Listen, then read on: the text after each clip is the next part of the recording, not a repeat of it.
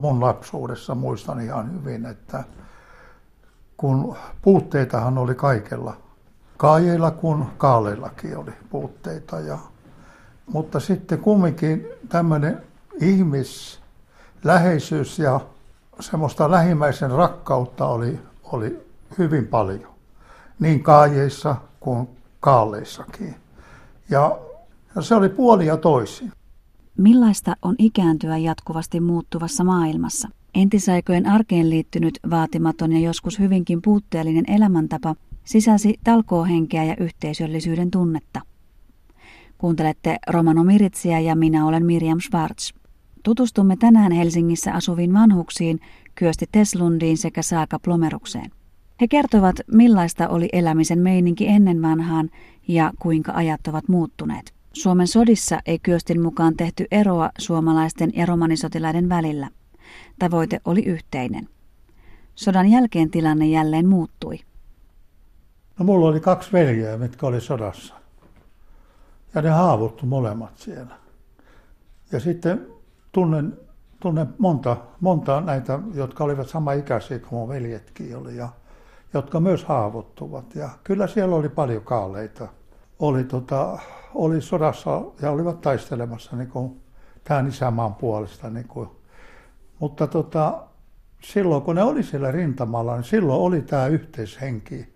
Ei ollut erotusta sitten, että, että on mustalainen tai kyllä se niin kuin yhdessä hengessä taisteltiin. Kumminkin tuli sitten semmoinen määrätty taas se semmoinen erotus, että tähän joutui sitten tämmöisen vähän niin kuin alta, alta vastaajan osaa sitten kaaleet joutui. Ja sehän oli justi sitä, että ne kulki, kulki ja kiersi. Ne oli määrätyt paikat, missä ne saivat olla, e, saivat asua, tai olla jonkun yön aina sitten. Että kyllä se oli olosuhteet pakotti siihen, että ei kukaan lähde yöllä, että jos saa tuolla pakkasessakin, jos on 25-30 astetta pakkasta, niin lähdetään tuonne 11-10 ja 12 aikaa pyytämään ja kolkuttamaan ihmisten ovia, että saattaisi olla jossain saunassa yötä. Niin kyllä se oli olosuhteet, mitkä ajoi tähän tilanteeseen.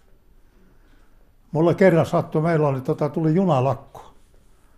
54 vuonna tuli junalakko ja me, meidät heitettiin Kontionmäessä pois.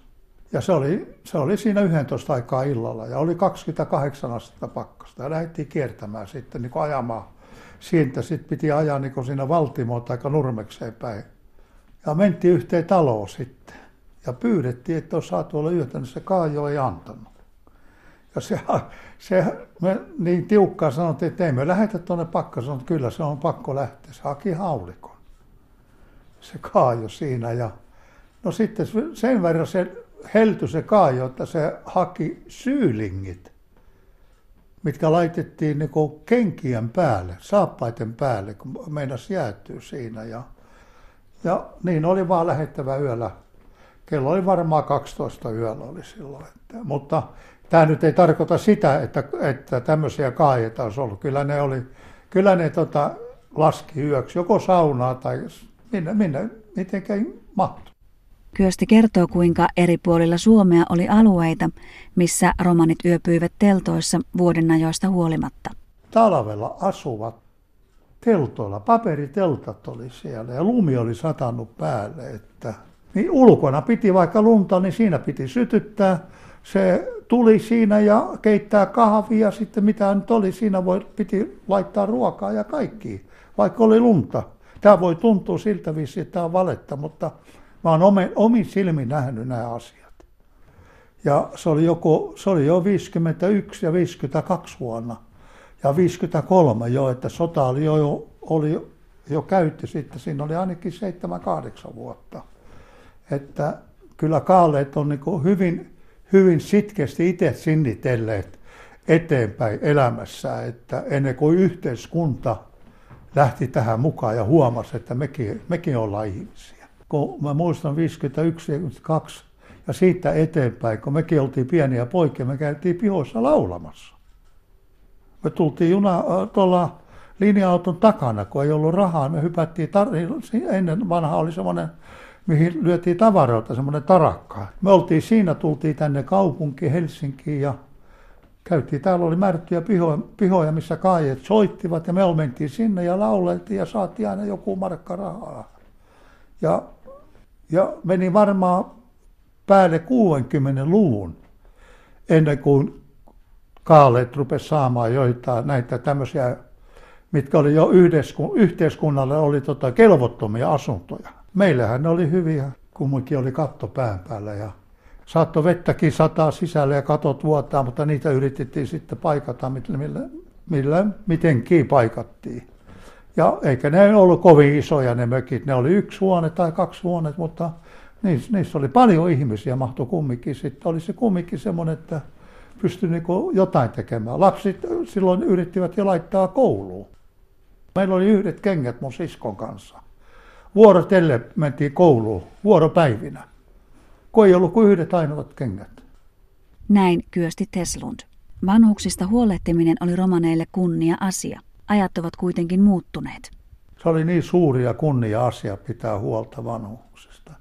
Ja eikä Kallet, ei ne, ei ne halunnut heittää niitä kunnallisvaivaiskotiin. Ennen käytettiin tämmöistä sanaa kuin vaivaiskoti. Että, että kyllä vaikka kuin huonosti mentiin eteenpäin ja ei niitä, ei niitä jätetty mihinkään.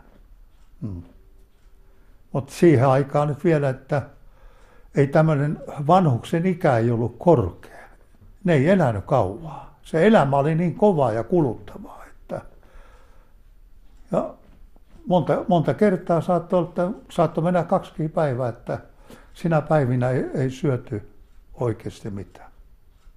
Ja tietenkin lapset oli etusijalla aina. Sitten jos oli leivästä oli puute, niin ne, se vanhus oli ja ne lapset, niille yritettiin sitten. Ja tänä päivänä on, se on muuttunut aika kylmäksi. Ja kun seuraan tämän päivän meininkiä, niin, niin ei, se, ei se hyvältä näytä. Täytyy ihan rehellisesti sanoa sillä viisi, että se on, kun ihminen tulee vanhaksi, niin vanhukset on muuttunut tavallaan, tämä on mun käsitys, että vähän niin kuin semmoiseksi niin jäte, jätetavaraksi. Että ei oteta huomiota, ne on oman vaikutuksen ja panoksessa tehnyt tähän yhteiskuntaan.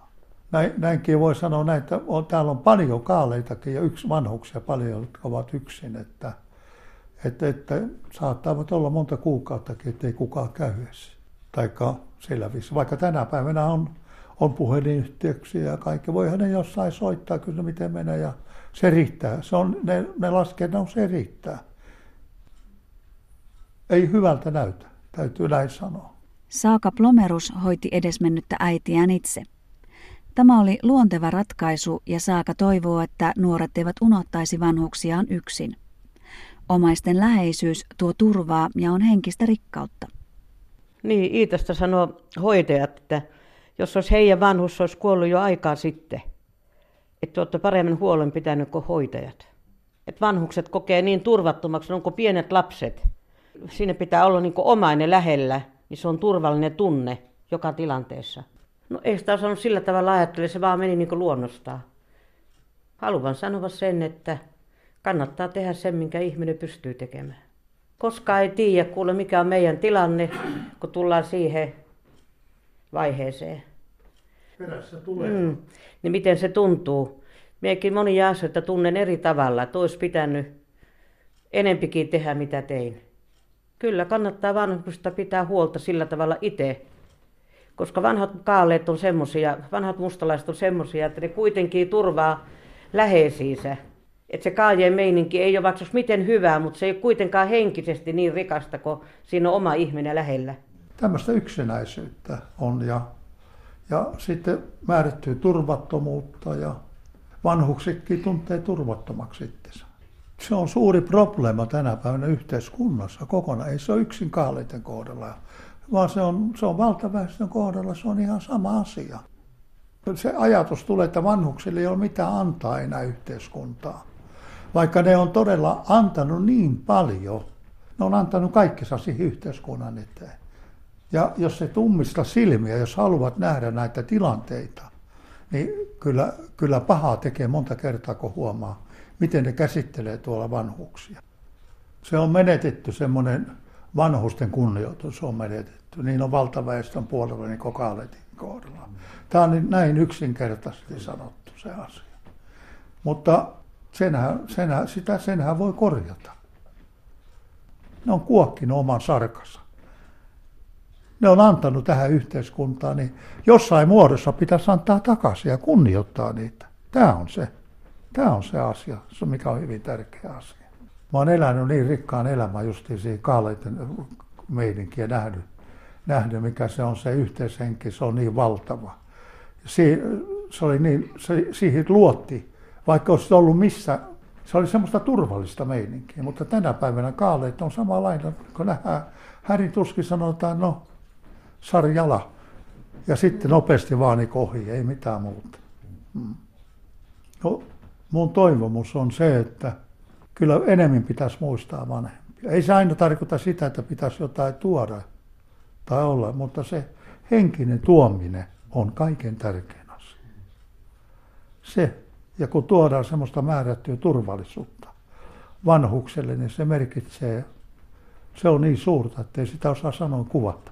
Näin meille kertoivat Kyösti Teslund ja Saaka Plomerus. Ulkoiset puitteet ja elämisen mahdollisuudet ovat parantuneet ajan saatossa merkittävästi. Samanaikaisesti yhteisöllisyys ja ikääntyneistä huolehtiminen sekä vanhempien kunnioitus ovat kuitenkin vähentyneet. Yksinäisyys ja turvattomuus ovat todellisia ongelmia aikamme vanhusten keskuudessa. Mutta kuten Kyösti sanoi, koskaan ei ole myöhäistä muuttaa asioita. Välittää ja muistaa läsnäolollamme heitä, jotka ovat rakentaneet meille yhteiskunnan, jossa elämme.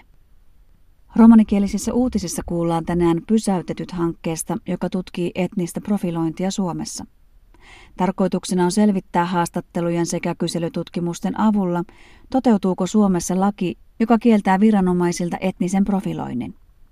Turun yliopiston ja konesäätiön rahoittama tutkimushanke toteutetaan tutkijoiden sekä toimittajien yhteistyönä. Lisää tietoa tutkimuksesta löytyy internetosoitteesta www.profiling.fi. Lisäksi kerrotaan, että Henna Huttu on valittu Romaniasian neuvottelukunnan pääsihteerin viransijaisuuteen ensimmäinen toukokuuta alkaen. Huttu sijaistaa Sarita Freeman Korpelaa ja toimii neuvottelevan virkamiehen tehtävässä ensi vuoden loppuun saakka. Chihko Diives Saarenge. Etniako profilaatios himbyryte anglunovar rotaves arofinitiko tem. Lennesko strannako foros elle Turkum himpiradas stanniba programmos sohin liias louvo kone instituuttiatta. Arotava ruotiposko programmos ruotipongire tjerellä tjetanes butti, patrengo bodengo ruotipongirenna elle journalistenna. Dauva ruotiposko mienivahinte dikkes fintiko laakako rikipa, kaihin pelle te petskitä vaura tjenstipongiirehin iekimete tjeres etniako profilaatios. Etniako profilaatios mienillä douvate petskitä vaura tjenstibongiire, velkinä lengo rootipa tadikkipa arokomujengo sippako förjako toh. Dava rootipain mienimetä tjeres uuttan komujengo naave, ja keste rootibongiire puhjana komujenna, sar petskitä tjenstibongiire hin tjertelensä. Tumelena putide tjaanivadatta programmiatta arodauva internet patrenna www.profiling.fi. Henna huttuhin aulo naujimme sar romanosaakengon komiteosko, heruni ranniposkiiriako, aro jonriposko jonesko anglunodiivesta, kajo angluno aadurta deho ohta perhesko ennos. Huttu tjerellä dava kajo sarita friman korpelasko tjenstia kolovako tiia. Henna huttusko skoolipahin sar aprunoskoolako pariposko tjaanipiako, rootipos kirjako maisteros, tai joihin tjertas sikideputti mahkar vaure saaki, aro Oulu foresko rikiako falliposko offisos, sar rikiposkiiri, aro Oulu foresko aprunoskoola, ta aro skoolipiako fallipos. Aro romanosaakengo komiteosko koni fortuno butti hunjula, romanopolitikaano programmosko perdiposko angletikkipa, ta nevo romanopolitikaano programmosko tjeripa, ta panna sanoista tekoihin programmiako perdipa. Taisassaara neevipi akakurkes aro romano miritsiatta, Neevi Rapidas Tumenge Miriam Schwartz, Ahen Deulha.